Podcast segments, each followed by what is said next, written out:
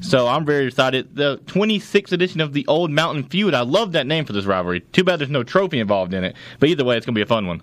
Yeah, the last four games of the season are huge for us. It oh, kicks Oh, yeah. off tonight against Marshall. Not a single game left is going to be easy. Should be a good matchup tonight. I'm fired up to be here in the stew and the warm, getting to listen to y'all. Oh, Noah, how are you doing? Oh, Noah's not here. Noah's not here yet. He advocated he advocated for the 2:30 start and has yet to show up. He will be here. We hope. promise, pray. we promise. But, but here, for, for right now, it's just the three of us, and I, I'm pretty sure that that the three of us have the capability to talk for at least an hour and a half amongst ourselves. I think we could even go longer if we really chose to or wanted to. But we're going to have a fun show for you here today. Our first two segments will be revolving around App State football and the preview for this Marshall game. That should run us to about 3:30. We're going to go in depth with both the App State and Marshall teams, and then we're going to turn it over to the grand scheme of college football oh, look who's here. As Noah Cornelius I've had a morning. has An afternoon. has entered. Noah, I'm potting you up. You are live on air. Sorry about that, guys. How's it, how's it going, everybody? Um, my PlayStation 5 broke, so I was spent two hours trying Oh, to fix my that. goodness. Then Tough. I'm like, oh wait, I'm, I need to start getting ready for the radio show, which was at like one He o'clock. almost forgot. No, Oh, no. no, I didn't forget. It was one o'clock, right?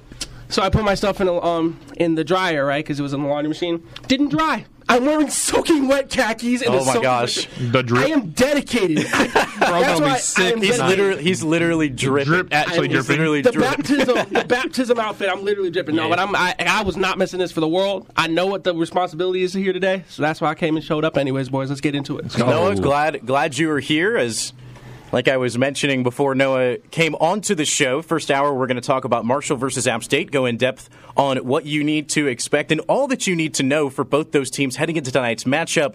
And at three thirty.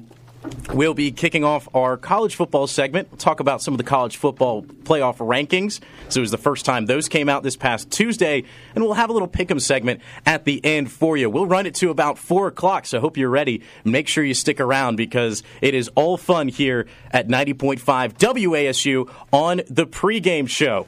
So, guys, before we begin, with this in depth preview of Marshall, let's take a quick look back at last weekend's matchup against Southern Miss. I want to jump right into this. So, what's one thing that you hope App State will continue to do well tonight, and one area that they have to be better?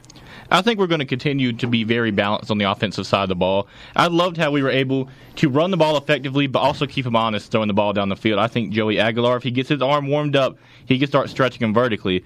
But also, I've really loved, even though if Nate Noel doesn't play tonight, we really don't know yet. He's practicing, but he also practiced last week. So if Kanye Roberts is going to lead the way tonight, I think he's going to do fine. Him and Mikael Haywood are a good one-two. Amani Marshall probably won't get in too much, but we'll get into that a bit later. So I'd love to see us just stay balanced offensively and make sure that we keep them honest on both ends.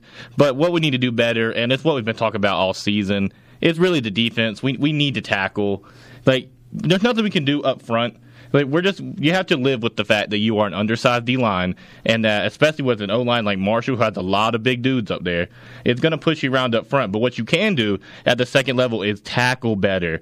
Andrew Parker, Thomas Davis, I'm looking at you guys. You have to get your tackles in the second level if you want to stop their runs. Even if it's a five yard run on first down, as long as we stop them there, bend, but don't let them gash us for 20 yards. And what feels like every one of every run, excuse me, we'll be fine. Yeah, Ryan. I think me and you are going to have a lot of very similar takes on most of this show so far, and it's going to start here. For things we got to continue doing well, we got to stay balanced on offense. Over the last two games, Joey Aguilar has had over 250 yards through the air, and Kanye Roberts has had over 100 yards on the ground. We got to keep that going in this game today against Marshall. I think it, our offense runs best when it is balanced. It keeps the opposing defenses on their toes. That would be huge today against this Marshall defense. I mean, this offense is second in scoring. It's second in total yards, second in just total offense, and first in passing touchdowns. So as long as that you know, offense keeps rolling. I think we're going to do good. Has to get better, just like you said. We've got to limit those big plays on defense. I mean, Frank Gore Jr. 24 carries for 247 yards mm. and two touchdowns last week. The longest rush was 74 yards. We can't have that every week. I mean, this has been a problem that started at Gardner Webb. We saw it in mm-hmm. the very beginning of the season, and I know we're not going to be able to completely fix that problem, but we Yeah. do need to limit it. And today would be a great day to start that.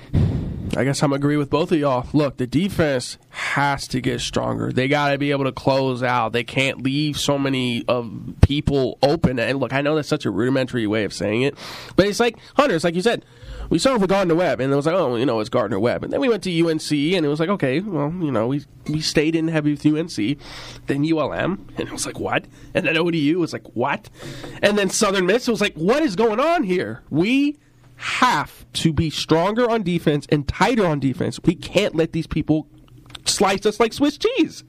And this is one of those games that you look at Marshall and you look at where they've come from so far, and you see that this offense has not been producing nearly at the same level that they have to begin this season. We're going to get into those numbers in just a minute, but especially going back and looking at that Southern Miss game, it felt like every time this defense was able to get some sort of stop or some sort of pause in momentum, Southern Miss was able to flip the script and find another way to get it done. You mentioned the 242 yards on the ground for Frank Gore Jr., which is considering the team that we're playing in Southern Miss, this is not discounting him as an athlete, Right. but considering Southern Miss coming into that game had one win, and for mm-hmm. the most part, all their losses were by majority blowout. Yeah, pretty bad. Yeah. This team that was ranked by CBS to be one of the worst FBS teams in the nation, and then all of a sudden, this running back who really wasn't on anybody's watch list drops 242 and is getting posted on national pages because he has one of the best outings of the week. You mm-hmm. can't let that happen. You can't let these big runs and these big plays continue to happen.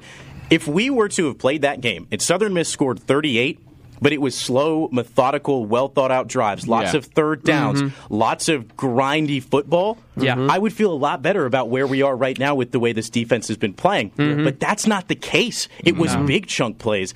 It was the ability to on third downs just convert in big spots Every and, time.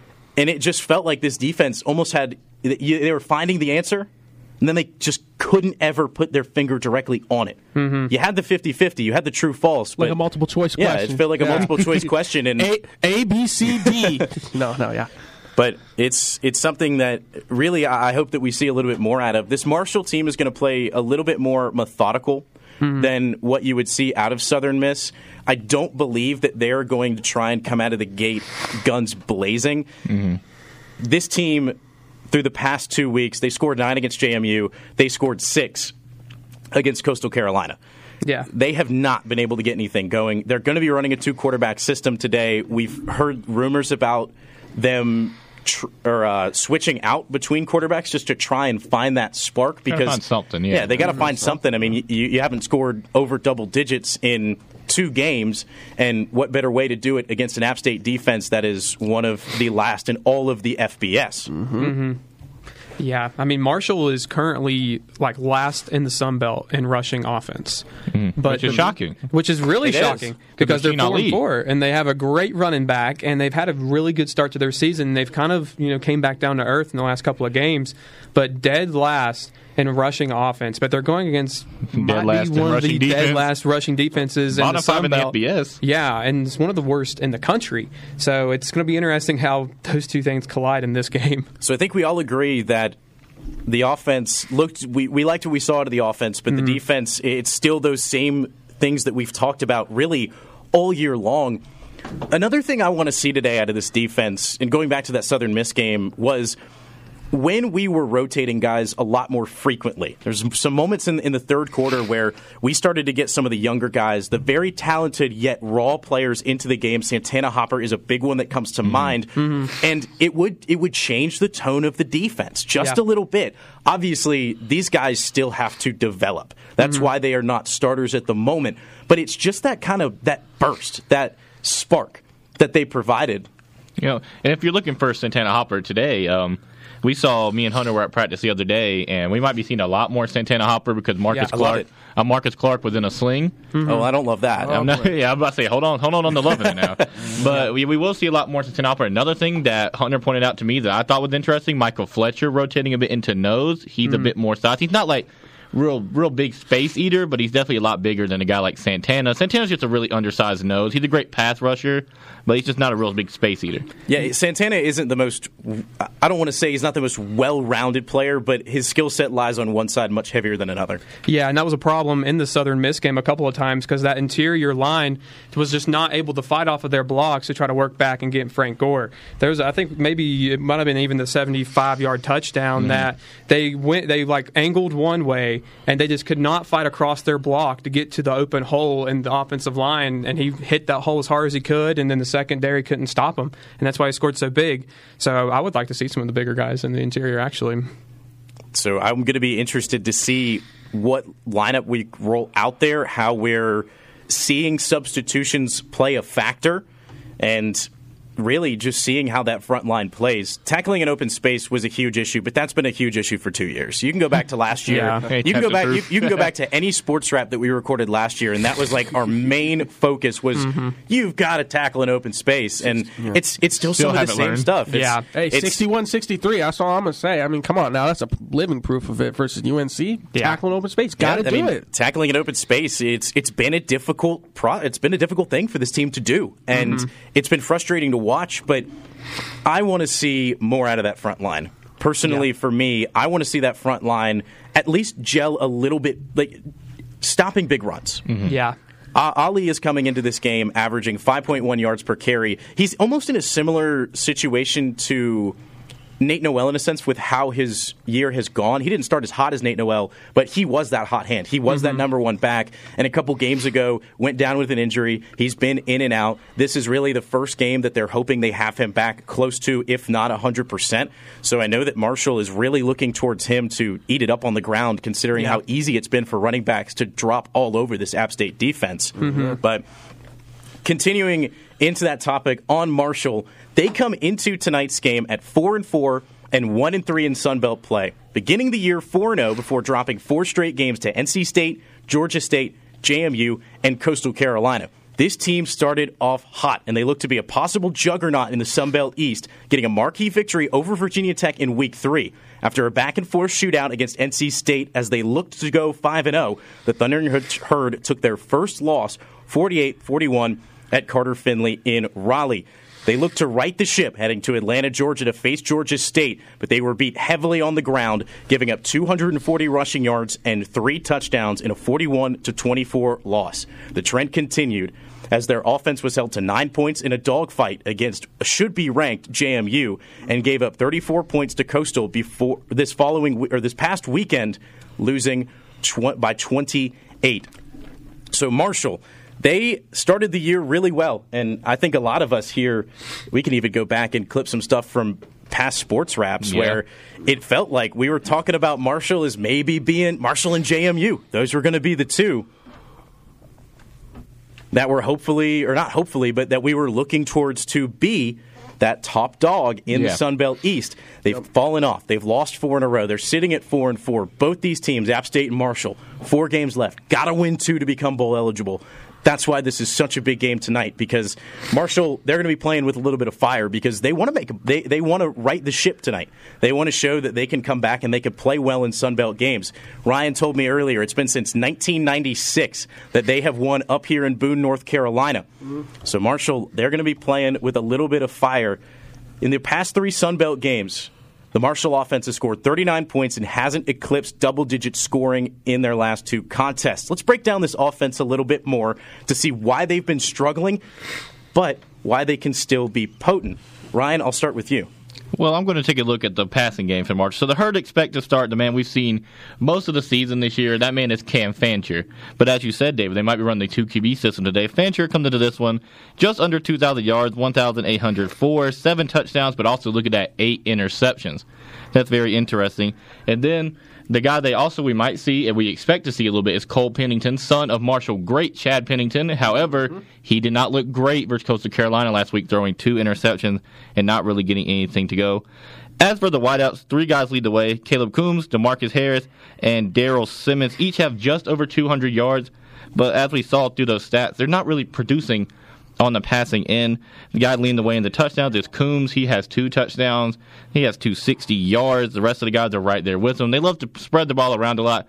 But if you're looking at it just on paper, the passing game is not what we're worried about. So, Hunter, tell us about the running game. Tell you what, looking at this running game, and especially the offensive line, that's what I'm really going to look at right here is this offensive line because I think they really make this running game go for Marshall. Here's some of the heights for these offensive linemen Huge. 6'2, 6'3, 6'7, 6'7, and 6'9. Did you just read their basketball hey, hey. roster? Uh, no, this is their offensive line, and guess what? They're also all over 300 pounds. Massive. they boy. are They got some boys. huge. Their right guard, Dalton Tucker, he is 6'7", 319 pounds. Our good friend Bobby Phillips called him the Marshall Menace. Marshall Menace. He's the Marshall Menace. You could call any of these guys the Marshall Menace.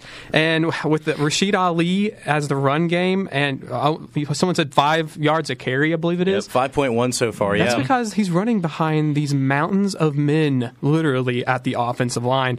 To be honest with you, I do not like the matchup today between the App State defensive line and this run game. I, I really don't. I, I mean. He talked about some of our guys being a little undersized. Well, they're going to be really, Really undersized, undersized. against Oh, this. Marshall offensive line. Well, and that's where you look at the statistics in the Sun Belt with how Marshall is ranked 14th. They are dead last in rushing. And it almost doesn't make sense in your head when you go and look Yeah. at the numbers from Rashid Ali. But then you look at the second, the third, the fourth mm-hmm. backs, the guys they've been rotating in and out, and none of them have really had much success mm-hmm. except for Ali. But with him being back tonight, it is a huge exclamation point for that offense. And I'm going to be completely honest. Lucas said it sitting in this seat mm-hmm. on Thursday. I wouldn't be surprised if we see him have a 200 yard game. Yeah. I wouldn't be surprised if Yeah. we see him uh, do what Frank Gore Jr. did and dismantle this defense Yep. just a little bit. This team, App State wise, is built to withstand any game that you can throw at them. Mm-hmm. They can go in a dogfight. They can go in a shootout. They can Yeah. go in a gritty, low-scoring affair. It's how you close those games out. Mm-hmm. That's where it's been struggle. That's where we have struggled. It's where it's been difficult, and that's where I fear Rashid Ali could put this Yeah. game away if he is motoring on the ground. But we'll keep it back to the Marshall offense here. Noah, what have you got for us? As I sneeze, I good thing I turned away. Okay, so an X factor for the offense today. You know how we talk about how the defense is Swiss cheese and we give sometimes we give up some of those big plays. Look, here's an X factor for me. I'm looking at Coombs. You know, their, their wide receiver. I mean, look, he's averaging 9.3 yards per catch, 260 yards in the season, 28 receptions. Longest catch though is only 24 yards, and he only has two touchdowns on the day. But against an App State team like this, he could have a day where that number goes from 260 Right. to 360. That's all mm-hmm. I'm going to say. I mean, like, the secondary, if they don't close out on Coombs, he could have a day. And you talk about that receiving core just in general. Mm-hmm. They throw it to almost, it's kind of similar to App State where they throw it to almost anybody out there. I think mm-hmm. they've got nine nine pass catchers that have recorded a significant amount of stats. Ryan, I know you've got a little bit more for us. Yeah, they have a, they really spread the ball around a lot. They have a guy, Caleb Coombs, as you know, Noah just mentioned. That's Demarcus Harris, he's also doing pretty solid on the year. Daryl Simmons, that's their top three, the guys we expect to see the most. They also have guys, Jaden Harrison, he's going to get a lot of catches today. Mason Pierce is another guy. Their kick returner, punt returner, Talik Keaton, he also might get a couple passes.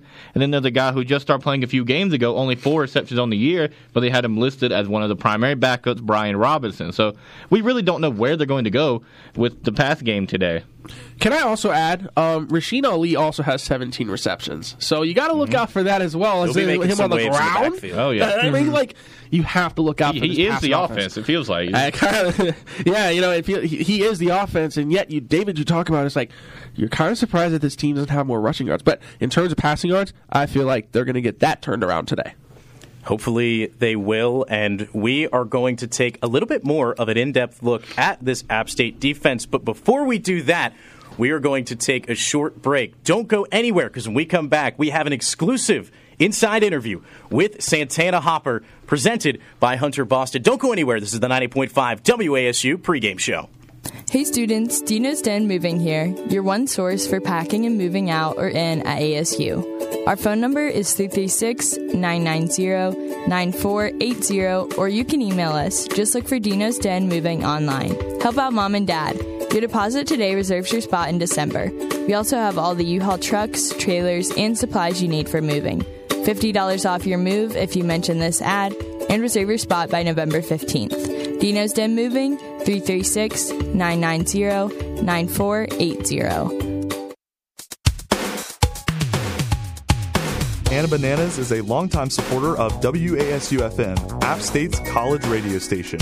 Anna Bananas Fine Consignment Store buys, sells, trades, and serves Boone from 641 West King Street. You can follow Anna Bananas on Instagram and Facebook. App State's New River Light and Power Green Power program brings clean, climate friendly energy to the high country. Renewable sources of energy replace carbon based electric use, lowering our carbon footprint and helping to protect the environment. The power is yours. Learn more about the Green Power program today at nrlp.appstate.edu. Support for WASU programming is provided by the Eggers Law Firm on West King Street. The Eggers Law Firm provides legal services to those in need of assistance in northwestern North Carolina. Thank you for listening to your MTV College radio station of the year, 90.5 WASU and WASUradio.com. RaysWeather.com is based in Boone and forecasts the weather in the high country and from the North Carolina Virginia state line to Waynesville, North Carolina, the mountains, the foothills, and the microclimates in between, with specific websites for each area, including BooneWeather.com, with radar and webcams of the area. Winter, spring, summer, fall, RaysWeather.com.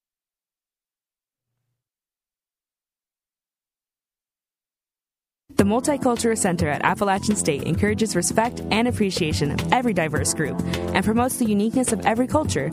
The center cultivates an inclusive environment where the basis of multicultural interaction is formed through respect, communication, and cooperation. To find out more, visit Room 112 in the Plemmons Student Union or email multiculturalcenter at appstate.edu. Welcome back to the 90.5 WASU pregame show. And now, an inside look with Santana Hopper interview Hunter Boston did at practice so far this week. Let's go ahead and get a lis- listen in and meet Santana Hopper. This is Hunter Boston with 90.5 WASU FM, the app, standing here with number 29, Santana Hopper. Santana, what is your year and major? Um, I'm a sophomore and I'm a uh, I major in business. What are some of the things you learned from playing at such a great high school program like Shelby? Man, what I learned from playing at Shelby is winner's gonna win, man. The winner's gonna win. As a younger guy in the defensive line, what are some things that you've learned from more of the elder statesmen in the room? Oh, just like the game, like the inside and outside of the game, just like little things, breaking like breaking stuff down, like film and reading O linemen and things like that. They help you just expand your knowledge when you first get here. With the D line running rotationally, how do you stay locked into the game while on the sidelines? Mental reps. I watch my friends go. 91 Marcus, in my class, I watch him go. Um, I see how he doing. He get back on the sideline. We talk about how the O linemen are, and uh, we go from there. We see what they weakness, what we can exploit together. Talking about offensive linemen, what is your least favorite types of offensive linemen to go against? I hate the I hate the low hand setters, really for real, because like you'd be so ready to like chop down or something like that. and just come through and do some crazy stuff. I don't think you really understand uh, slow hand setters. I don't really. Going into the last four games of the season, all against tough opponents, what mindset are you taking into the final stretch? Finish, like just finish. One thing we pride here is trying to finish. We, we ain't been doing it lately, and I just want to finish the season out like the way it's supposed to be and uh, put that ring on. Feel me? Right. So some rapid fire questions to close us out. Who is the class clown of the defensive line room? I heard through the grapevine that it's you. Nah, you didn't hear that. You heard it. Kevon Hagelin, man. Funniest dude I probably done met in my life. Who do you not like going against on the App State offensive line? Oh, Buck for sure. Big Buck, man. He get his hands on you, it's a wrap, man. You might as well call that through. If you would be any other position on a football field, what would you be? I'm, I'm be QB. They call me Tanner Tebow. Okay, okay. Hey, I like that. I like that. Tebow, man. Favorite place to eat in Boone? Definitely the Cardinal, man. Oh yeah, That Brian Burger, man. definitely, definitely. Favorite defensive lineman in the NFL? Defensive lineman. Probably Maxx Crosby. What is your celebrity crush? That's a hard one. I might say Ariana Grande. Okay. Yeah. Okay, and this one's a more goofy one that we like to ask.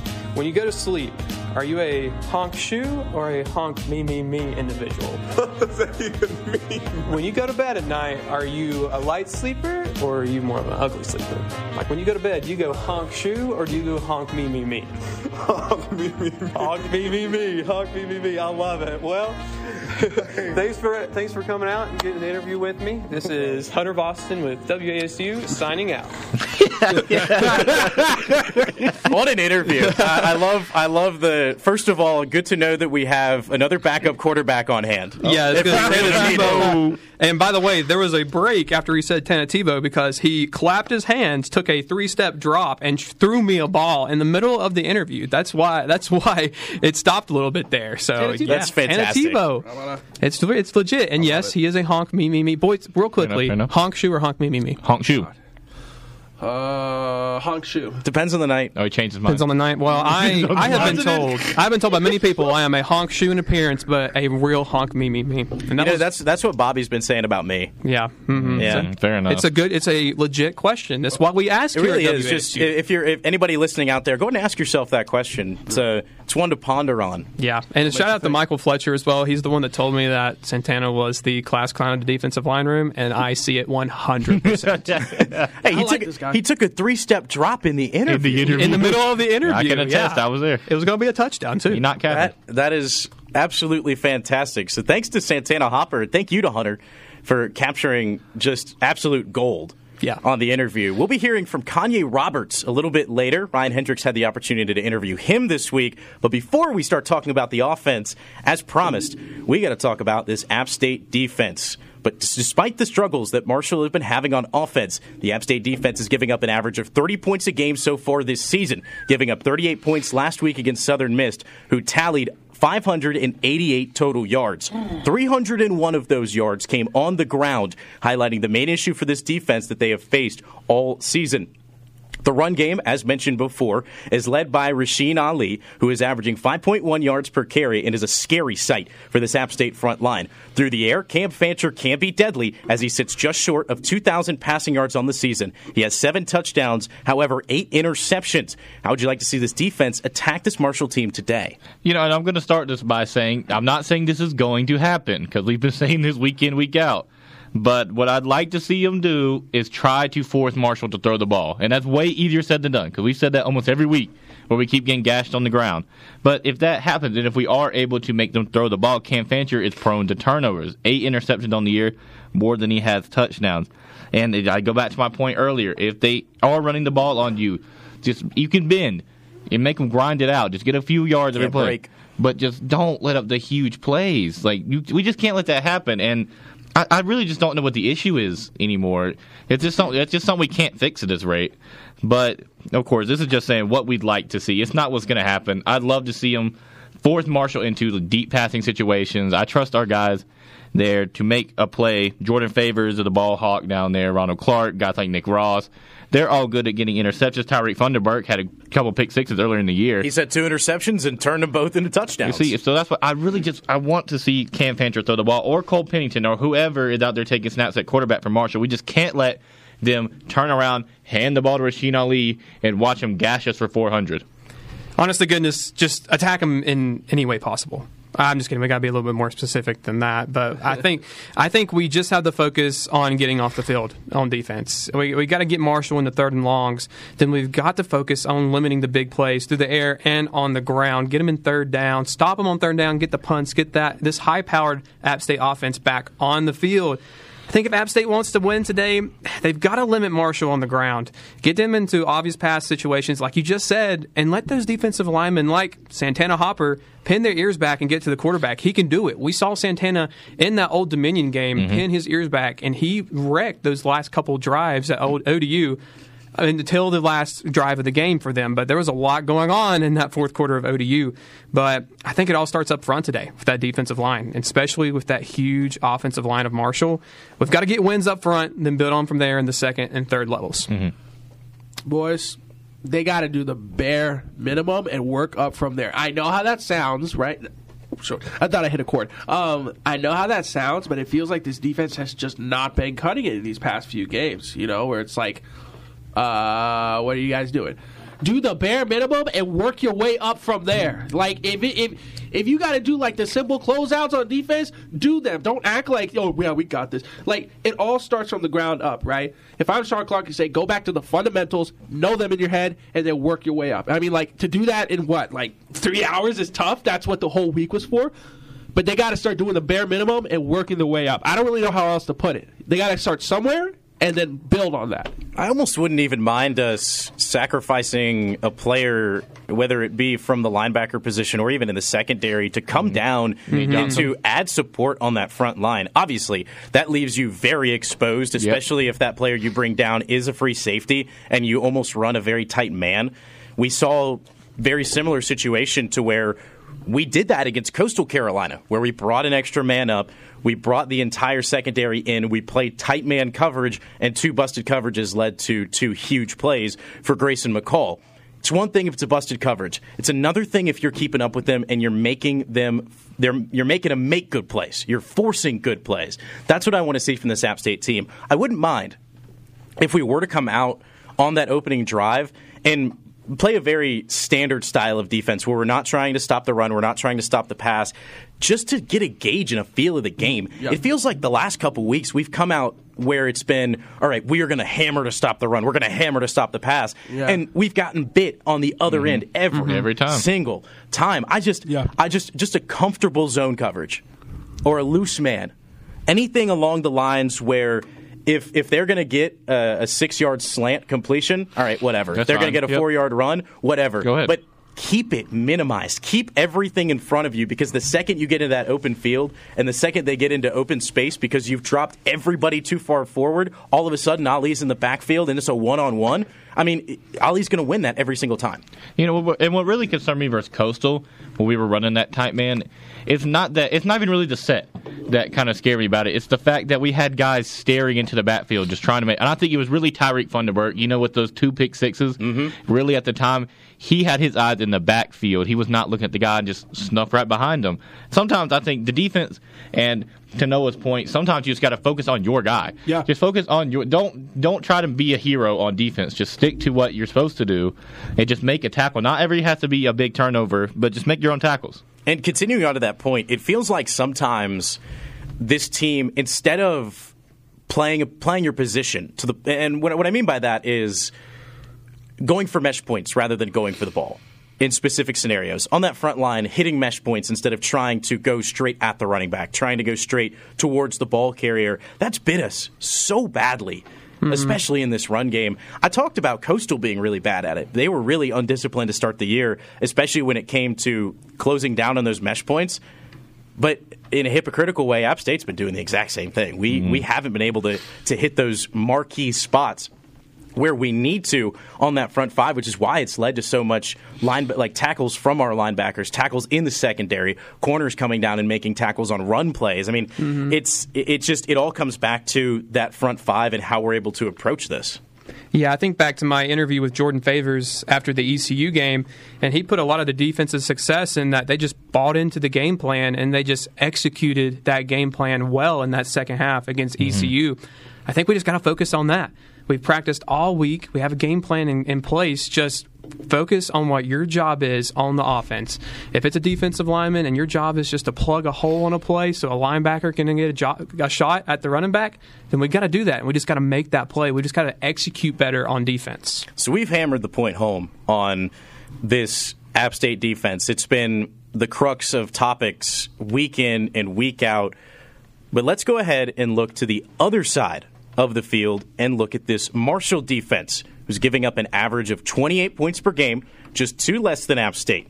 They're fourth in the Sun Belt in sacks, fourth in the Sun Belt in interceptions. What's something or someone that worries you about this defense and how App, and how can App State work around it? I want each of you to go ahead and pick one player to look at on that defense. Let's break them down a little bit more and why they're so impactful. Well, the guy I'm looking at is the guy who really kind of leads the secondary, in my opinion, for Marshall, and that's Micah Abraham. Micah Abraham came into this year. He's a redshirt senior for this team, one of the elder statesmen. You always love to have some real experience in your secondary. Before the year, he was a preseason first team All Sun Belt, fourth team preseason All American. So he's really up there amongst the elite at cornerbacks. And if you look at the stats, it's not really shocking to you. But in my opinion, if you're a cornerback, the stats shouldn't pop out at you that much because that means they're not really throwing to your side. He doesn't have many tackles, only 19 right there. He does have three interceptions, though. He can be a ball hawk if you give him the opportunity to. But he's really going to be shut down. I'm really concerned for any of our guys who are going to be on that side. I think he may start mirroring Christan Horn a little bit in this game because Christan Horn's been having good game after good game after good game. So I'm really looking at Mike Abraham to lead this Marshall Herd secondary. My guy that I found is Elijah Alston. 34 total tackles on the year, 18 of those being solos. Has three and a half sacks for the herd, nine tackles for loss, and actually has one interception on the year as well. He's got the 6'2", 256 pound frame, kind of like a Santana Hopper, DeAndre Dingle Prince kind of frame, but he gets the job done. And I look at this App State offensive line, and we've been really good in regards to protecting the quarterback. We're actually fifth in the Sun Belt in sacks against with 6 mm-hmm. but we didn't look good last week against Southern Miss. We had three sacks against us by the Southern Miss Golden Eagles. I don't know. I, I, think there might be some openings for Alston, especially with the tackle positions being a little banged up for App State. So I think there might be some openings for him and the Marshall defense to get to Joey. I think we're going to have to use some tight ends, some running backs to maybe chip some of these Marshall pass rushers, especially Alston, to kind of you know keep them back a little bit. Yeah, um, the player I'm looking at on defense, um, Eli Neal. Look, senior, six foot zero, two twenty six from Memphis, Tennessee. I don't, I don't want to look at the stats real quick. I just want to talk about the culture from Memphis. Look, on the field. Wait, sorry. What am I trying to say? Let me get my chance. Look, coming from a town like Memphis, that's a football town. People may, people might not like to talk about it, but Memphis they got some dogs out there. So not only are you looking at Eli Neal from a football player standpoint, but his mentality as well. Look, look, y'all. He's got 53 tackles on the season, only 1.5 sacks, but he does have an interception. Look, I'm looking at this senior player to do what he does best, get those tackles. And do what he needs to do for this Marshall defense. Now, for all those App State people out there listening, I'm sure you're not really that concerned. But then again, we've been in the in the past. We've been like, all right, well, you know, we're not concerned about this player, and then they light it up. Look, I'm looking at Eli Neal. Got to look out for him because those tackles mean a lot. And I want to look back at that secondary. Ryan, you brought up a big name in Micah Abraham. Mm-hmm. I listened to a couple of Marshall podcasts heading into this game, one that they put on by their athletics, another put on by students over at Marshall. And the guy that they brought up Micah Abraham's name. And the guy they wanted to see a matchup against was Kaedin Robinson. Ooh, okay. I think it, I think it could be a really fun matchup to see Ooh, yeah. Kaedin Robinson duking it out with their number one. And my favorite part about this, uh, my favorite part about talking about this App State wide receiver core, which again we'll get to a little bit more in our offensive segment for App State, but you can throw it to really anybody on the field and they're going to be able to make a play. That's mm-hmm. why there's been so many skewed stat lines so far this year. You mm-hmm. see Dashaun Davis go off for over 100 yep. yards. You see Christan Horn go off for over 100 yards. You see Kaedin Robinson go off for over 100 yards.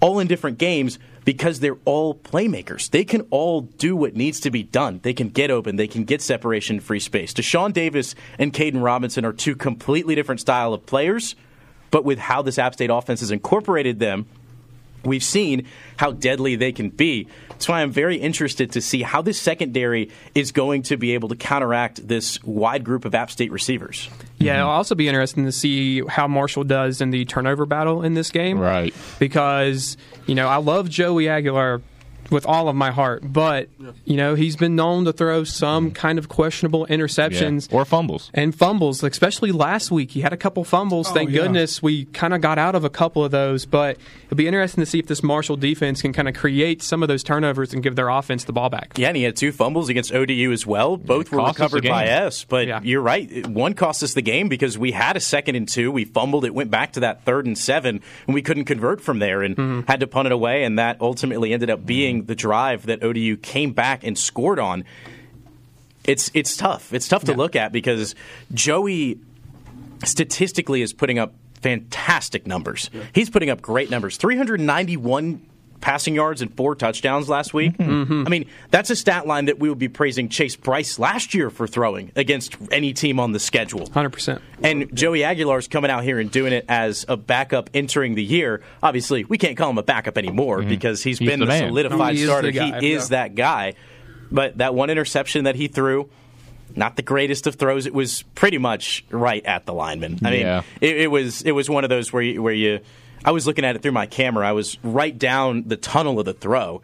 And as he throws it and releases it, I see the linebacker in the front of my frame. And I'm wondering, do we have a crossing route? Where's this ball heading to? And then it goes right into the linebacker's hands. So Joey has been prone to some of that kind of stuff. It's gotten better, at least with the interceptions. Still worried about ball security and control for Aguilar, especially when Marshall, if they're able to get pressure in the backfield when he's scrambling, when he's rolling out. That really seems to be where Joey Aguilar struggles the most with ball carrying.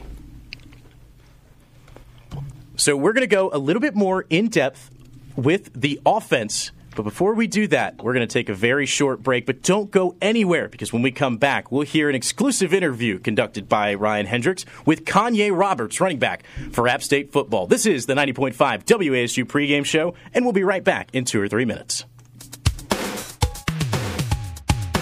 Anna Bananas is a longtime supporter of WASU FM, App State's college radio station.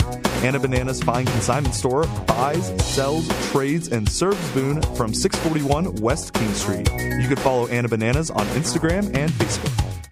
The Multicultural Center at Appalachian State encourages respect and appreciation of every diverse group and promotes the uniqueness of every culture. The center cultivates an inclusive environment where the basis of multicultural interaction is formed through respect, communication, and cooperation. To find out more, visit Room 112 in the Plemmons Student Union or email multiculturalcenter at appstate.edu. The Henderson Springs LGBT Center strives to create a space where everyone can feel safe.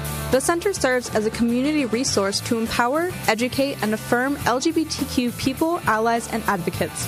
It is completely volunteer run, and everyone is trained to assess the needs of individuals. To find out more, visit room 106 in the Plemmons Student Union or email lgbt at appstate.edu. RaysWeather.com is based in Boone and forecasts the weather in the high country and from the North Carolina Virginia state line to Waynesville, North Carolina, the mountains, the foothills, and the microclimates in between, with specific websites for each area, including BooneWeather.com, with radar and webcams of the area. Winter, spring, summer, fall, RaysWeather.com. Support for WASU programming is provided by the Eggers Law Firm on West King Street. The Eggers Law Firm provides legal services to those in need of assistance in northwestern North Carolina. Thank you for listening to your MTV College radio station of the year, 90.5 WASU and WASUradio.com. This is number 29, Santana Hopper, and you're listening to 90.5 WASU, the app FM. Santana Hopper bringing us back in on the 90.5 WASU pregame show as we are nearing kickoff, just under three hours away. The App State Mountaineers ready to take on the Marshall Thundering Herd. We're getting ready to talk App State offense, but before we do that, we've got an exclusive interview with Kanye Roberts.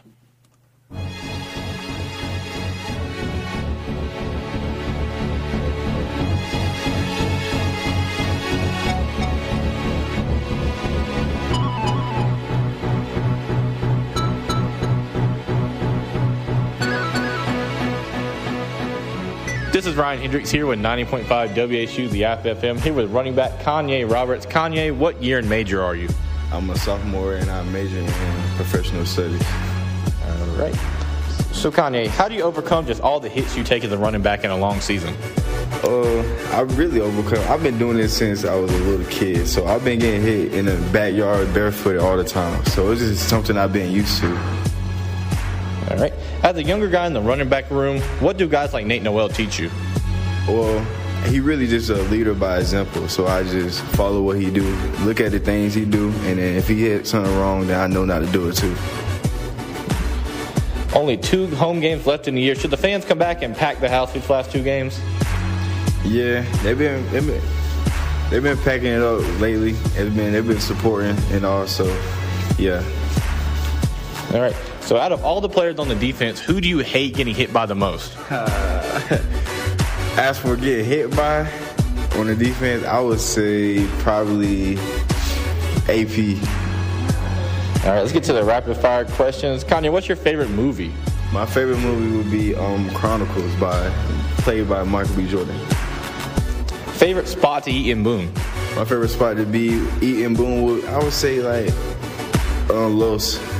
Oh, sorry, good answer. Favorite sport outside of football? Uh, basketball. ball. Funniest dude on the offense. Oh, funniest dude on the offense. I would, it had to be dog. Man, it got to be the whole running back room. the whole running back room. All right, man. Last one, celebrity crush. Ah, celebrity crush. I would say. I have. I don't really have a certain one. Uh, I'm gonna just say. I don't have one. All right, man. Thank you, Kanye, and good luck this Saturday. All right, cool, cool. No celebrity crush for Kanye. Come on, man. I don't know about that. He's got Come one. on. He just didn't Come say on it. now. And probably Taylor Swift, and he just embarrassed to K. say it. I mean, he is Kanye. Uh, that's true. He's his own celebrity crush. That'd be a little awkward. You got a crush on That'd be Kim? something. Oh man, what a what a fun time, Kanye Roberts, and thank you to App State Athletics for letting us have this opportunity to interview Mhm, these guys absolutely. and get it get an exclusive behind the scenes look for all of you listeners out there. As we thank you so much for tuning in to 90.5 WASU pre-game show. Kanye Roberts, he had himself a, a game last week.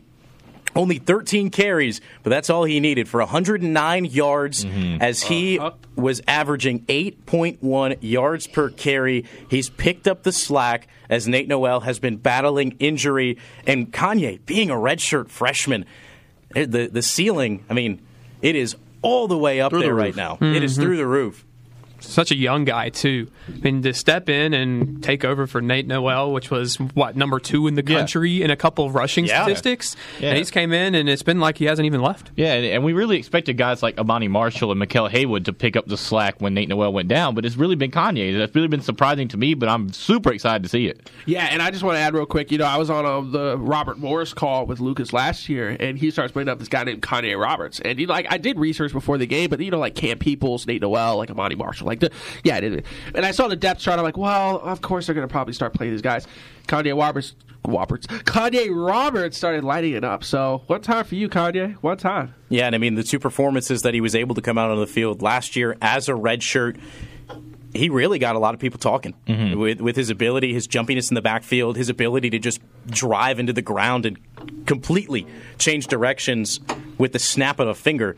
Kanye really does have one of the widest skill sets in the backfield that we've seen in a long time. And considering that he's a redshirt freshman, Mhm. it's going to be time. it's going to be a fun one to watch if he decides to stick around. Let's take a look overall at this App State offense. As if we look back to last week, they were able to move the ball well against Southern Miss, scoring 48 points behind a 391 yard, four touchdown performance by Joey Aguilar through the air. And as mentioned, the 109 yard rushing performance for Kanye Roberts, where he averaged just over eight yards per carry across 13 touches.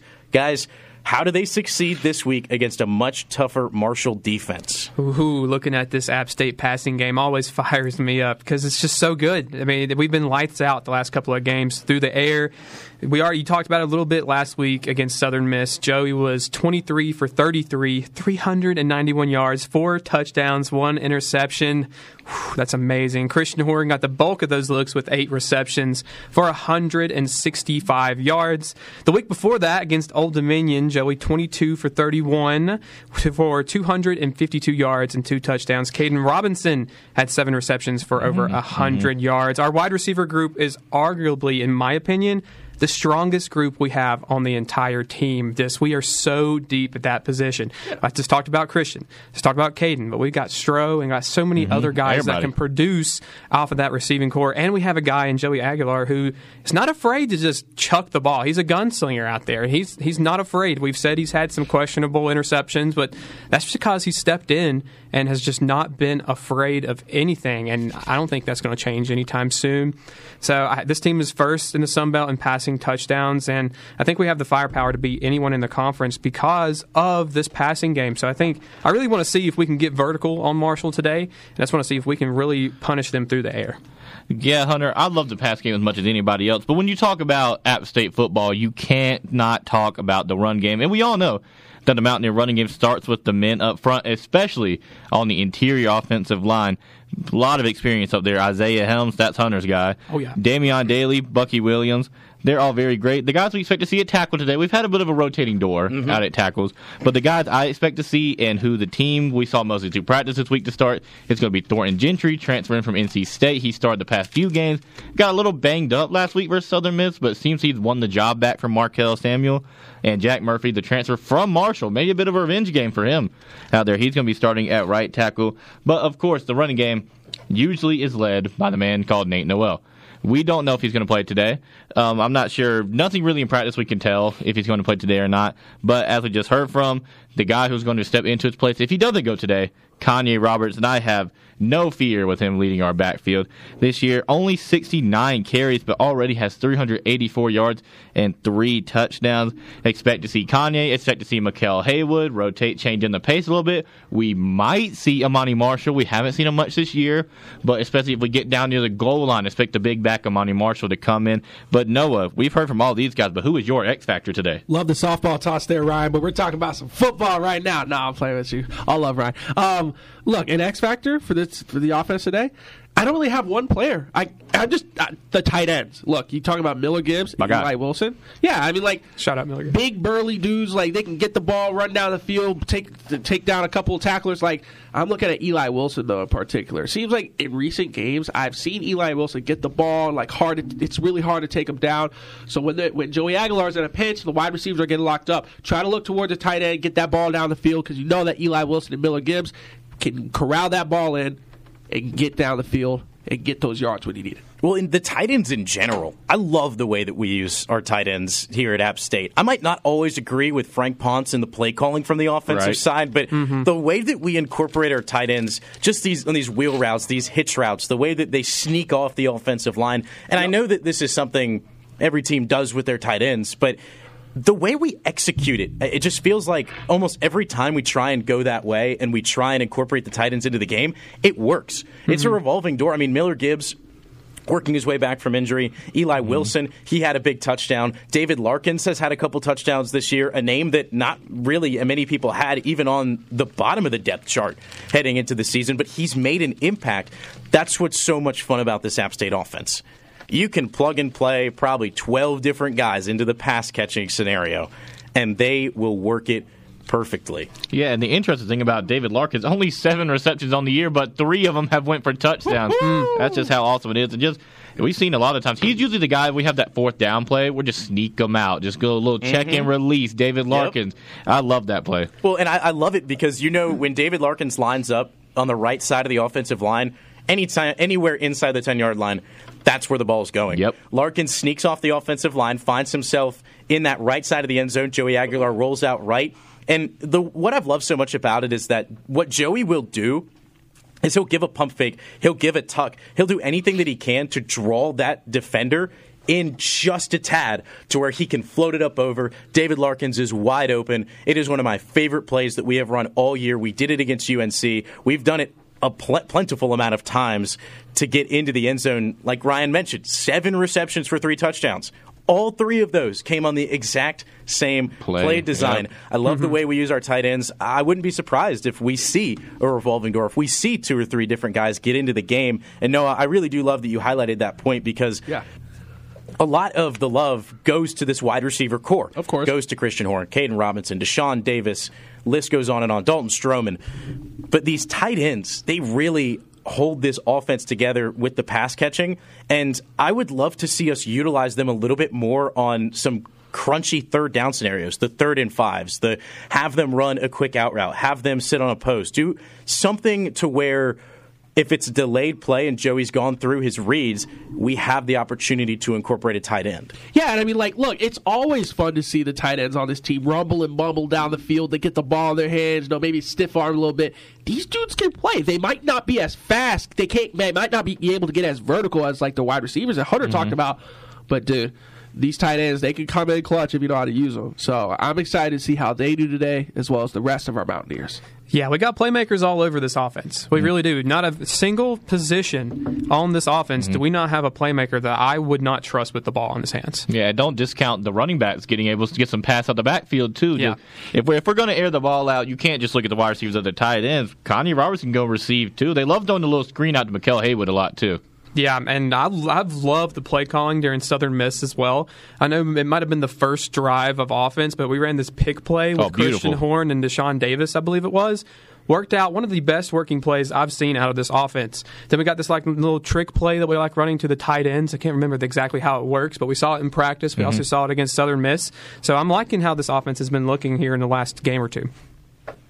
And we can talk about the offense all we want with, with praise and with all these high regards, but at the end of the day, we're talking in a bit of a vacuum because it's about execution. It's about getting out there, being able to take everything that we've talked about and, and see it unfold. And that's where it's been frustrating this year is that everybody, every one of us in this room, we are all hopefully optimistic that every game we go out, we're going to be able to score 40 plus. We're going to be able to mm-hmm. see a great performance from mm-hmm. Joey. He's going to hit eight different receivers. We're going to see these tight ends get involved. We're going to see three different backs rip off great games.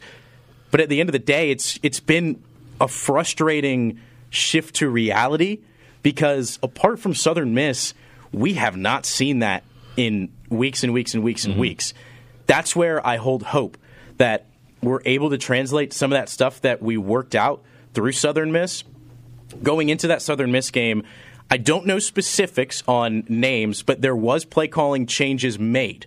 You could kind of tell. I feel like all of us in the room could tell there was a little bit of something different. Nothing drastic, but there was a little bit different. So that's why it intrigues me to see what our game plan and our attack for the offense will be heading in against a good Marshall defense. Although, like we said, they're giving up 28 points a game, but they're taking they're they're fourth in sacks in the Sun Belt. They're fourth in interceptions. This team, they're capitalizing on opportunities when they're given to them. Guys, we've gone in depth about a lot of these rosters, these matchups, who we like, why we like them.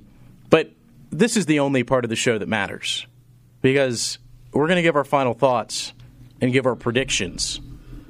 As Ryan is staring me down, there's a there's one infamous word that will not be coming out of his mouth today. Oh man, you know, David, all before the show and all week, you've been talking about don't say boat race. We're not going to do it. this. It's- But but I got I got good and bad news. I got good and bad news. There will be a boat race happening tonight. Okay.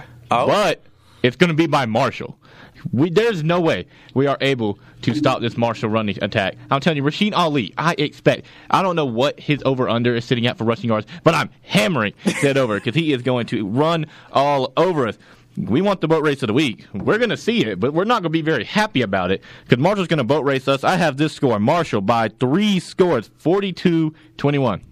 Shout out to the boat race curse. I'm really hoping it works out this That's week. reverse, I know in Ryan's heart that's reverse psychology. It's got to be. Yeah, just so you don't know, the boat race curse, we've been saying App State's going to boat race people. It doesn't happen. So maybe, I don't know. We'll see how it happens. But I can't get on a microphone and not pick App State. Sure you I've- I've, been saying it all week, though. I've you can, you talked to- can. I've What talked to, I mean, I've talked to Ryan. I've talked to Ryan about this. I've talked to Lucas about this. I've talked to everyone about this this week. I think we can beat Marshall. Well, I, a couple weeks ago, I would have never said that because Marshall looked like one of the upper echelon teams of the Sun Belt, but they've fallen back to earth. I mean, Coastal whipped their hind ends. We lost to Coastal on a last second field goal. And I think Coastal Coastal's a lot better than we thought at the time. I think Marshall's a lot worse than we thought at the time. And I, I think it's going to be a shootout because I don't think we're going to be able to stop them worth anything. But I, like I said it earlier, I have a lot of faith in this offense, and I think we can beat anybody with it. So App State 34, Marshall 27. I'm looking at the historicals of this. App State leads Marshalls in Marshalls in terms in terms of the old Mountain feud. App State leads Marshall 15 to 10, but Marshall won last year, but they had the home advantage. Mm-hmm.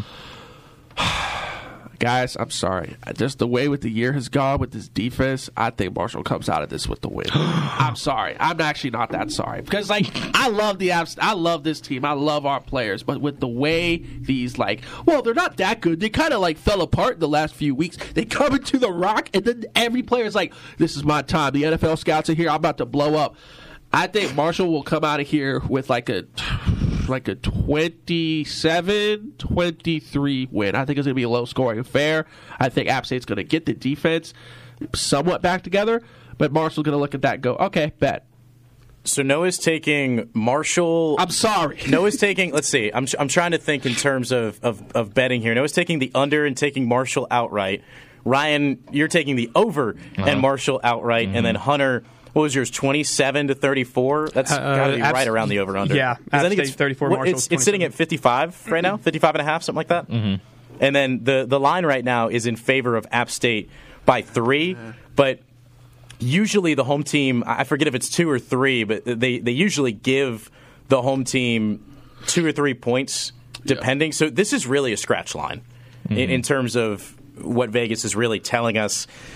This is this is a hard one for me to pick because I've been going back and forth on it. One side You of me know, is, you know what to pick. David. one side of me is so hopefully optimistic. Is it that- heart or head? Look what we're wearing. We know it. That we're Heart or pick. head, David? I'm hopefully optimistic that this team can come out and that we're able to put up in a shootout, that we're able to show up and show out and to get the first victory in a night game on a Saturday since 2014. This is the first night game in nine years mm-hmm. At The Rock on a Saturday. Mm-hmm. We've had them on Wednesdays, we've had them on Tuesdays. Wow. But it's been nine years since we had a night game at The Rock Wow. on a Saturday in front of national television on NFL Network back again after playing a close game against ODU a couple weeks ago on NFL Network. It's such it's such a tough one because I, I look at Marshall's rushing game and I think that if Rasheen Ali is not 100%, that this App State team has a chance, especially shutting down that run. It'll be interesting to watch Cam Fancher and how they're going to introduce what's this what's the second quarterback? Pen- Cole Pennington. Cole Pennington. I just didn't want to get it wrong. Cole Pennington is a lot heavier of a rusher. So we could see him come into the game for some triple options, some quarterback designed runs, and then see Fancher in there for more of kind more of the passing offense, mm-hmm. leading that team down the field vertically. I'm stalling for time, guys, because I, I can't. I can't make up my mind. I can't. On, I David. can't make Come up my on, mind. David. You know the you know the right pick, David. Go with your gut. You either, got, gut. you either got the homer pick or you got the right pick. my gut is telling me that this game is this is going to be a, it's going to be a ridiculously close game. I think whoever wins the turnover battle wins this because these teams seem fairly evenly mm-hmm. matched right now. Whoever wins the turnover battle wins it. I'm going to go 40 to 37 App State. Let's go. I'm going to go 40 to 37 App State. I'm going to keep my hope up. Let's go. I'm going to keep my hopes high. It's going to happen. I'm going to keep them up there because I can't. this team this team has hit so many low points while we've all been here, but it is a chance to resurrect the season at least a little bit. Mm-hmm. I'd said it a couple weeks ago after we had lost our first Sun Belt game. I don't care about us winning the Sun Belt right now. I don't care about us making it to a high level bowl game. I want to make it to a mm-hmm. bowl game mm-hmm. because even if we're six and six, I go to that. this school and this team has had a reputation of making bowl games and winning bowl games. We haven't won a bowl game since what was it 2019, Yep. I believe. Yeah. Mm-hmm. And we didn't make one last year, even though we went six and six. We had two FCS teams on the schedule, or on the yeah, we had two F- FCS teams on the schedule, which invalidated that six wins. I just want to see us go to a bowl game. It's been so long. I want to see this program at least be able to see some sort of a postseason. And I'm optimistic that this is going to be the one of two wins that we're going to need tonight. So we're split down the room, two and two here. I like it. So that is going to do it for our App State versus Marshall coverage. Guys, any other final thoughts before we move on to our college football discussion? I, I've talked to a couple of the players over the last couple weeks, and the consistent consistency that I've got from them is finishing. Mm-hmm. And I know that team has talked a lot about these past couple of weeks about finishing. At one point, I think the last four uh, there was a four game stretch where it was all um, came down to maybe 13 points. Yeah. And that's been a big thing for this team is just finishing. And they know how the season has went, and I think they are really locked in on just finishing strong. And they know we could every time these losses we've been very disappointed by, but they've been one possession games. Coastal mm. last second field goal. ODU drove down on us in the last minute and scored. Wyoming blocked field goal. We would talk about this game as going to a bowl if that didn't happen. Yeah. But I love that point, Hunter.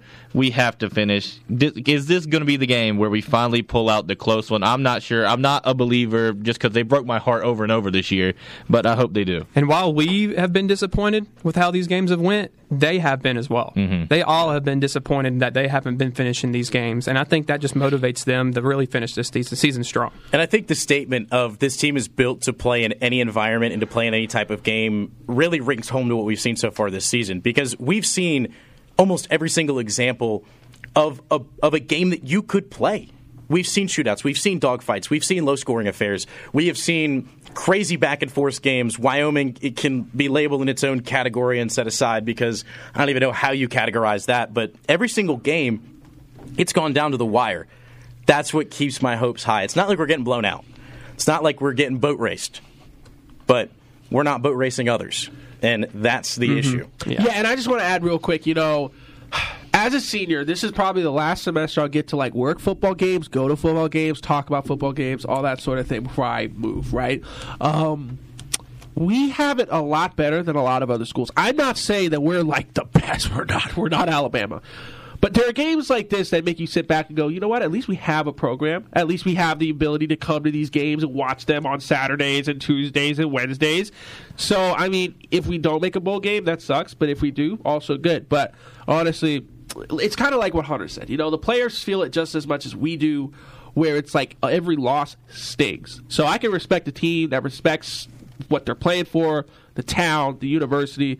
So no matter what happens today, uh, you know, no matter what, how the rest of the season goes, always fun to watch these Mountaineers play. The penultimate home game at The Rock coming up in less than two and a half hours.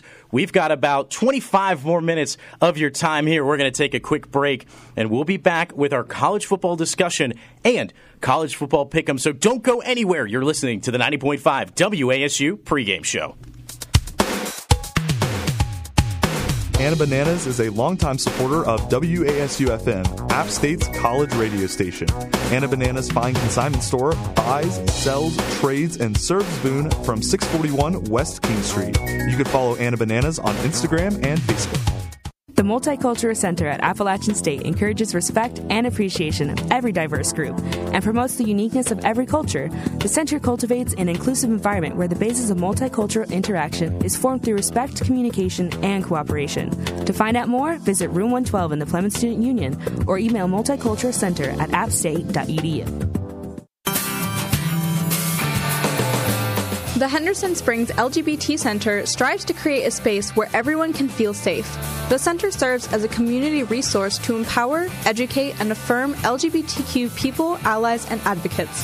It is completely volunteer run, and everyone is trained to assess the needs of individuals. To find out more, visit room 106 in the Plemmons Student Union or email lgbt at appstate.edu. RaysWeather.com is based in Boone and forecasts the weather in the high country and from the North Carolina Virginia state line to Waynesville, North Carolina, the mountains, the foothills, and the microclimates in between, with specific websites for each area, including BooneWeather.com, with radar and webcams of the area. Winter, spring, summer, fall, RaysWeather.com.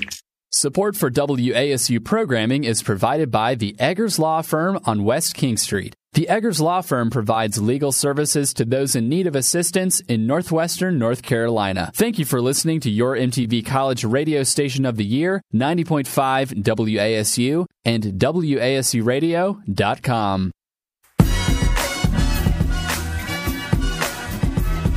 This is Kanye Roberts, running back for the App State Mountaineers, and you're listening to 90.5 WASU, the App FM.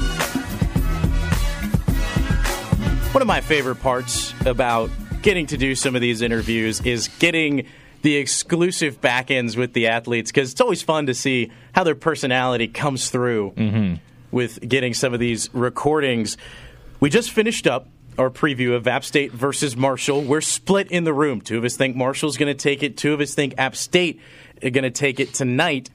But moving away from that, let's go ahead and look at the general landscape of college football. And Ryan, you've got some scoreboard updates for us. Yeah, I'm looking at a lot of these games, and they are super exciting right now. The one I'm looking at the most Texas, Kansas State, they're going to overtime 30 30 at the end of the fourth quarter there. Another one. We might have another upset on our hands. Number 10, Ole Miss, only up three on Texas A&M right now, and Texas A&M is on their 36. They just got a false start. That's going to hinder it just a little bit.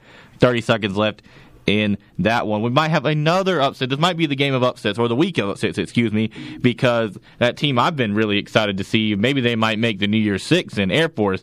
Air Force is down 20 to nothing to Army right now. Wow. And if we look at the games that have already finished, if you thought Clemson was dead, not quite yet. They knocked off Notre Dame today, 31 to 23. And uh, David, your team, Ohio State, had that bit of an upset scare early. Not the case. Going to still be number one next Shut week. the door. 35 to 16 win over Rutgers. The rest of them are just starting off. Nothing much going there. Penn State, Maryland, Virginia Tech, Louisville. That could be an upset. Don't quote me yet. But Virginia Tech still has a chance to make the ACC title game. But out of all those, we might have a ton of upsets on our hands. It's a very interesting week on the landscape of college football. Love to see some upsets all around the board. So far this year, I feel like there haven't been too many, yeah, not too many crazy lopsided upsets. It's just kind of been teams that you could see win are pulling off upsets, but nothing too remarkable or crazy. We'll see how the chaos unfolds. Hunter Boston will be board hopping tonight, and he will be keeping you updated with all your college football action while you're listening to 90.5 WASU's presentation of App State football. As Ryan Hendricks and I will be on the call, Noah Cornelius will be on sideline bringing you all that action at 5:45. So make sure to tune in. We'll recap what we talked about during the pregame show, and then we will kick it off with Mountaineer football as they take on Marshall. But right now.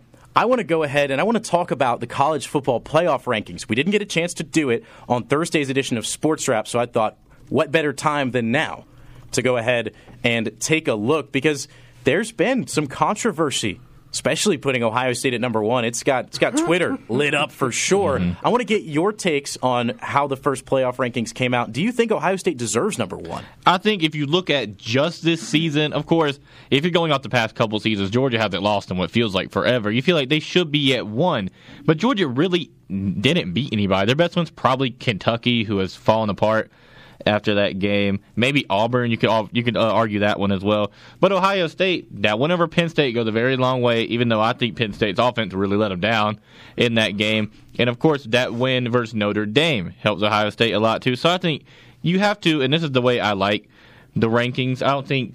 I don't think you have to look at legacy because I feel like you do that too much. I feel like you look at just what happened this season, mm-hmm. and by far Ohio State has the best resume. So I think they deserve to be at one. For me, going through all the teams, Ohio State, like you said, I think they have the best resume out of these four. And they went Penn State, Notre Dame. Those are some huge wins right there. Georgia, they might have one of the worst resumes out of these four, but they're Georgia, so they get one of the top spots. They've got to. It's just the SEC, the teams they've played haven't been that good. And I can say the same thing about Michigan with mm-hmm. the Big Ten. They just the resume isn't the best, their, but their schedule, hey, they've played nobody. They really haven't, and until the last game of the season, and we'll see how that goes. Of course, they've had a bunch of other stuff going on with Michigan, but we don't have to get into that. But but they've just been one of those big teams that I think that's why they're in the top four, and I think that's why they deserve it. And then Florida State, I am super excited to have this team in the top four.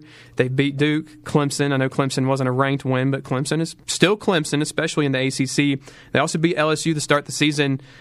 I really like how the committee ranked these teams so far. Part of me does think that Georgia should be number one just because of that pedigree. I'm a big, you know, you're the best until you're dethroned kind of guy. Mm-hmm. And I think that's why I personally think Georgia should be number one, but I'm not going to sit here and say I don't like Ohio State at one.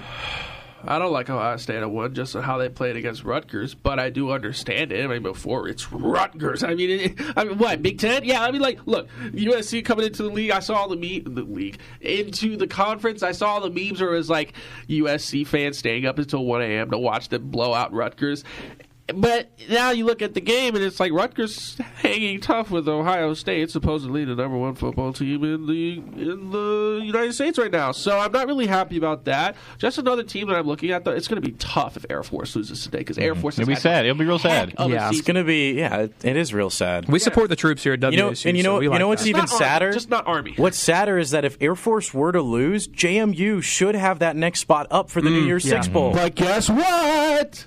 That's utterly ridiculous. That that, J, that the NCAA, if you don't know, has a rule where moving from FCS to FBS, you are not eligible to win your conference Terrible. or to participate in a bowl game for Can't the even first two years. You Terrible. can't even be ranked. terrible. What, what, what's new about the NCAA? Just making terrible decisions. First, Tez Walker. This. I, I mean, hey, I'm, I'm a, I'm a, I'm a hold my tongue back. Hold me back. Hold me back, Ryan. Hold me back. but yeah, But no, no, I, I honestly, I disagree with you about, about the Ohio State point because this team so far this year, although all the wins haven't been pretty, they've been definitive. They've been able late into games to push teams down and to take control of a game. It doesn't have to be blowouts. It's not the Ohio State we're used to where when we saw CJ Stroud and Justin Fields completely annihilating defenses, it's a different brand of football. It is defense focused. Ohio State stopped three red zone attempts by Rutgers. Two of those, they had first and goal inside the five yard line. They held Rutgers to three field goals in the first half, almost, and I think every single red zone possession started inside the 15. That to me, I mean, they're going to give up big runs, mm-hmm. but they are the definition of a bend, don't break defense. The offense on the other end, Kyle McCord hasn't looked the greatest. We can all agree on that. But this offense is getting it done with injuries around the room in a manageable fashion to where this team is confidently winning games. That's why I like this team at number one. It's a different brand of football that we're used to seeing, and Ohio State's kind of bringing almost an NFL style play down to the top of the boards in college football. Let's also not disrespect Rutgers. They're six and three. They're gonna Yes, make a they are ball a very game. good They've team. got some pretty decent wins, especially for Rutgers. I'm a casual. itself. I'm just gonna say y'all y'all roasted me for that. I saw Rutgers and I was like, all right, they suck. No, they're not. Yeah, the name. Yeah, the name. I'll admit I'm wrong. the name brings them down. But Yeah. this, this is a bit off topic. This is a bit off topic. But uh, you know how A and M was driving and they were down there. Yep. All, all they needed was a field goal to send to OT, right? Oh, Yep. no. Yeah, they missed that field goal. Oh no. Ole, Ole Miss won, and if you're wondering about if you're wondering about Texas, they were held to three in the first overtime, so Kansas State can win right now. Keep oh, you updated on that. That's that's intriguing. Down with A and M, by the way. Yeah, Stand yeah, I'm, Yeah, I'm, we- I'm okay with that missed field goal. I'm not biased at all. I promise. Sorry. No, no bias here. Oh, and oh, and, and Kansas is on the goal line all of a sudden. Kansas State, excuse me. So Texas might not be back. Uh, Texas, Ruh-roh. it's gonna Forward be down, right? It's gonna be gonna be a tough one. Shout out to Lucas Warren. He was the only one in our pickums that took Kansas State. If they bring this upset, I mean, they Texas was up seventeen nothing at one point. Mm-hmm. That's pretty crazy. Kansas State do it, getting it done with two two quarterbacks too. Oh yeah. So Will Howard and Avery Johnson. It's a cool. It's a cool combo to see. Always love seeing quarterbacks platoon when, it, especially when you can do it at a high level and when you can do it successfully. Mm-hmm. Mm-hmm. So we're talking about some games that are going on. Let's go ahead and talk about some games that are getting ready to start. If they have not already, don't nobody check the scoreboard except for Ryan. If you've seen these games, don't let us know what's going on. But we're going to go ahead and start. We've got some high level matchups. We've got some Sun Belt matchups, but it's time for our college football pick 'em. We're going to start with the heavy hitters. Number two, Georgia hosting. Number 12, Missouri. It's a game that has upset written all over it. How are we picking this one? Um, I'm going to stick with my gut and what I picked on Thursday Sports Therapy. If you listened in, I'm going to go with Georgia on this one, and it's not because I dislike Mizzou. I really do like this team this year. I think they've succeeded every expectation we had for them. But the thing with Georgia is you just can't give them bulletin board material, and that's what they did by putting them at number two. They're going to feel disrespected. Not only is this game at home, I feel like even if they were at one, I'd probably take them to win anyway. But I think they're just gonna they're gonna come out fire. They want to prove a point versus Missouri. I'm gonna go with my gut too, but I can see it going very wrong. But I like Missouri. I, I led by Brady Cook and Eli Drinkwitz. They they played Georgia really tough last year. Almost beat Georgia last year. They just didn't finish the job. I think they could finish the job this year, but I could see this going very very wrong. Mizzou. Give me Mizzou. I, I don't know. I just got, you know, Hunter, you got that gut feeling. I got that gut feeling too. I'm also very hungry, which might be factoring into it.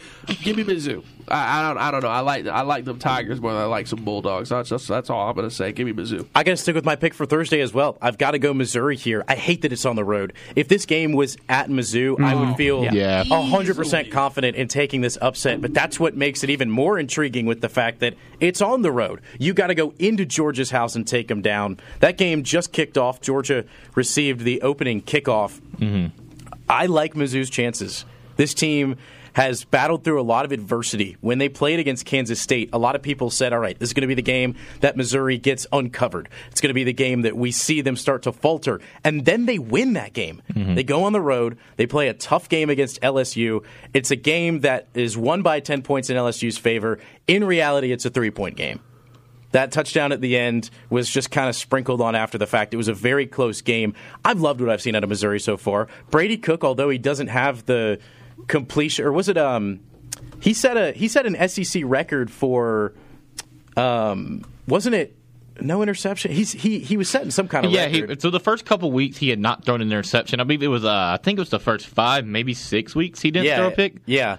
And he was looking real good. Obviously, that's come to an end now, but Mm-hmm. he still has that talent level. He's still producing at that high level. And Ryan, I know you you're you're intrigued and eager because something crazy just happened. Okay, so I, I was really shocked that I was trying. I was very tempted to turn on the game here on the mic, but Kansas was on the four. Kansas State. See, I don't know why I keep saying Kansas. Kansas State was on the four yard line of Texas for four downs to try to win the game. They go for it on fourth.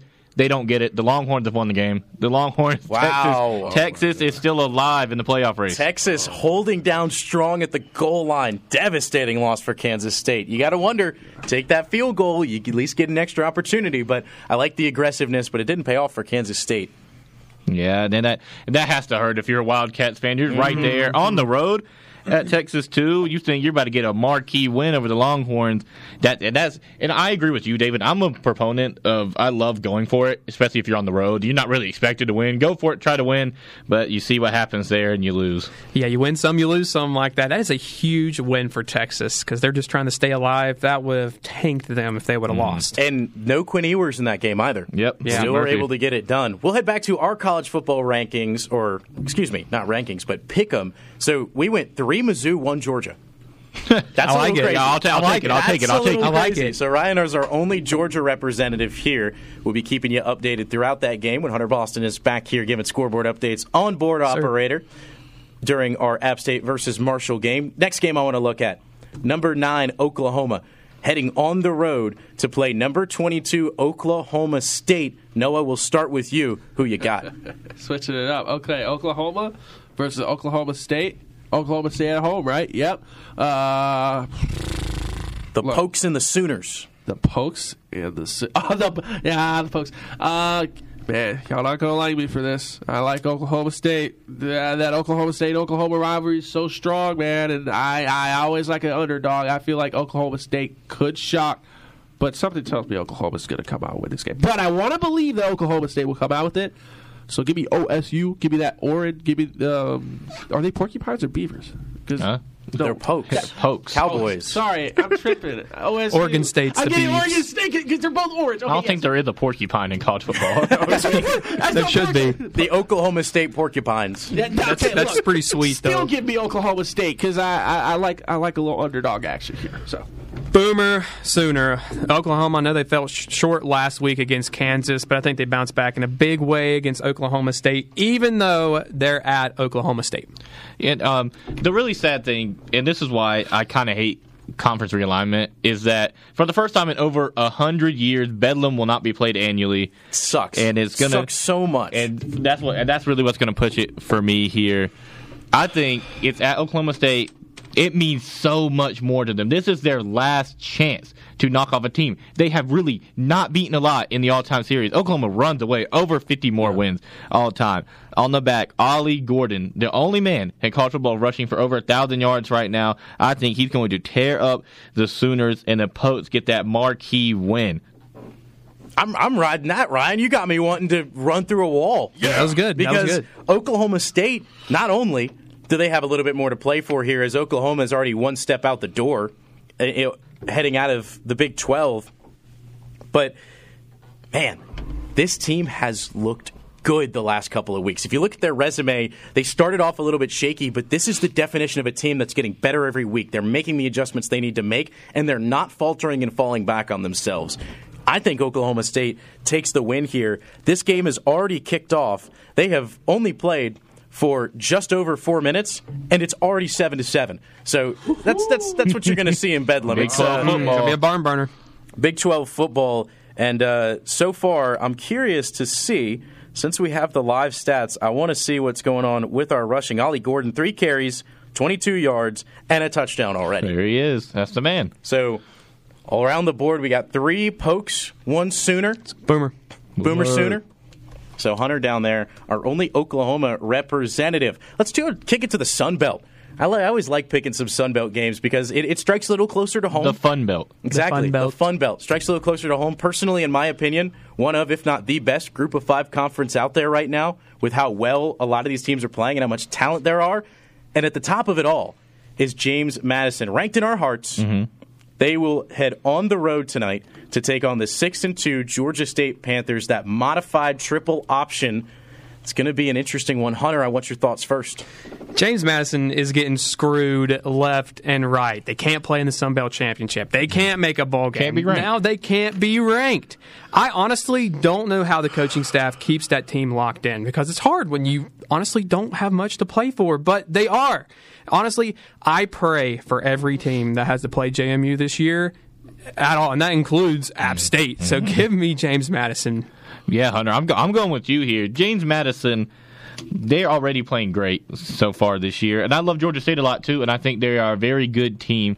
But James Madison is just playing for so much more right now. They feel so disrespected that they have just been clowned and thrown to the side by the NCAA over and over and over. They want to prove a point. They want to go undefeated, and I think they're well on the way to doing that. And I think last week showed a lot to me. When you get ranked, because they were ranked at one point, AP poll counted at that point, mm-hmm. and I think when you have the game, and it was a rivalry game. Don't forget, James Madison Old Dominion, they're rivals, and you come out and we had that. I believe Lucas said the stat of where a Sun Belt team usually gets ranked and then they lose. I remember App State did with Georgia Southern a long time ago. But James Madison was able to pull it out versus Old Dominion, and I think they're going to pull it out again over Georgia State. Yeah, James Madison. I'm sorry. I was so like, man, these guys got it covered. It kind of zoned out there. James Madison. Look, I talked about the NCAA, and I'll keep my bias of them reserved. But like, my uh, whatever, whatever, whatever. Look, James Madison is getting screwed left and right. Like Hunter said, they should be ranked. They should be feared, and they will boat race Georgia State. Ooh, I disagree. I disagree with all of you. What? Frankly, I disagree with all of you I'm because. Huh? because while this Georgia State team have had some tough losses recently, they lost to Troy 28 to 7. They were completely shut down and locked down by that defense. They then picked up a big win against Marshall, went on the road and won at Louisiana, and then lost to the now first place in the East, Georgia Southern. Which crazy to say and think about with that. Lost 44 to 27. I think Georgia State's got a little bit more to play for here. You got to think that this team, it's two Sun Belt losses, but everybody's alive right now in the mm-hmm. East. It's, it's crazy how things have shaped out because everybody's beating each other up. This Georgia State team, they have resilience. This personally has been one of my favorite teams to watch in all of college football this year. I have missed two Georgia State games because that's how much fun this team is to watch. That's how much fun this modified triple option, this crazy, chaotic, just inventive scheme that they're running. That's just how much fun it is to see. I mean, specifically Darren Grainger, who was on Heisman boards for a little bit, their quarterback, he gets it done on the ground, he gets it done through the air.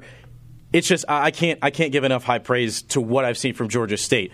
While they have faltered, this is the winner go home game for their season. Mm-hmm. They got to take on JMU, who, as you said, they're playing for everything, but at the same time, you can't win a conference championship. It is hard to stay focused and stay dialed.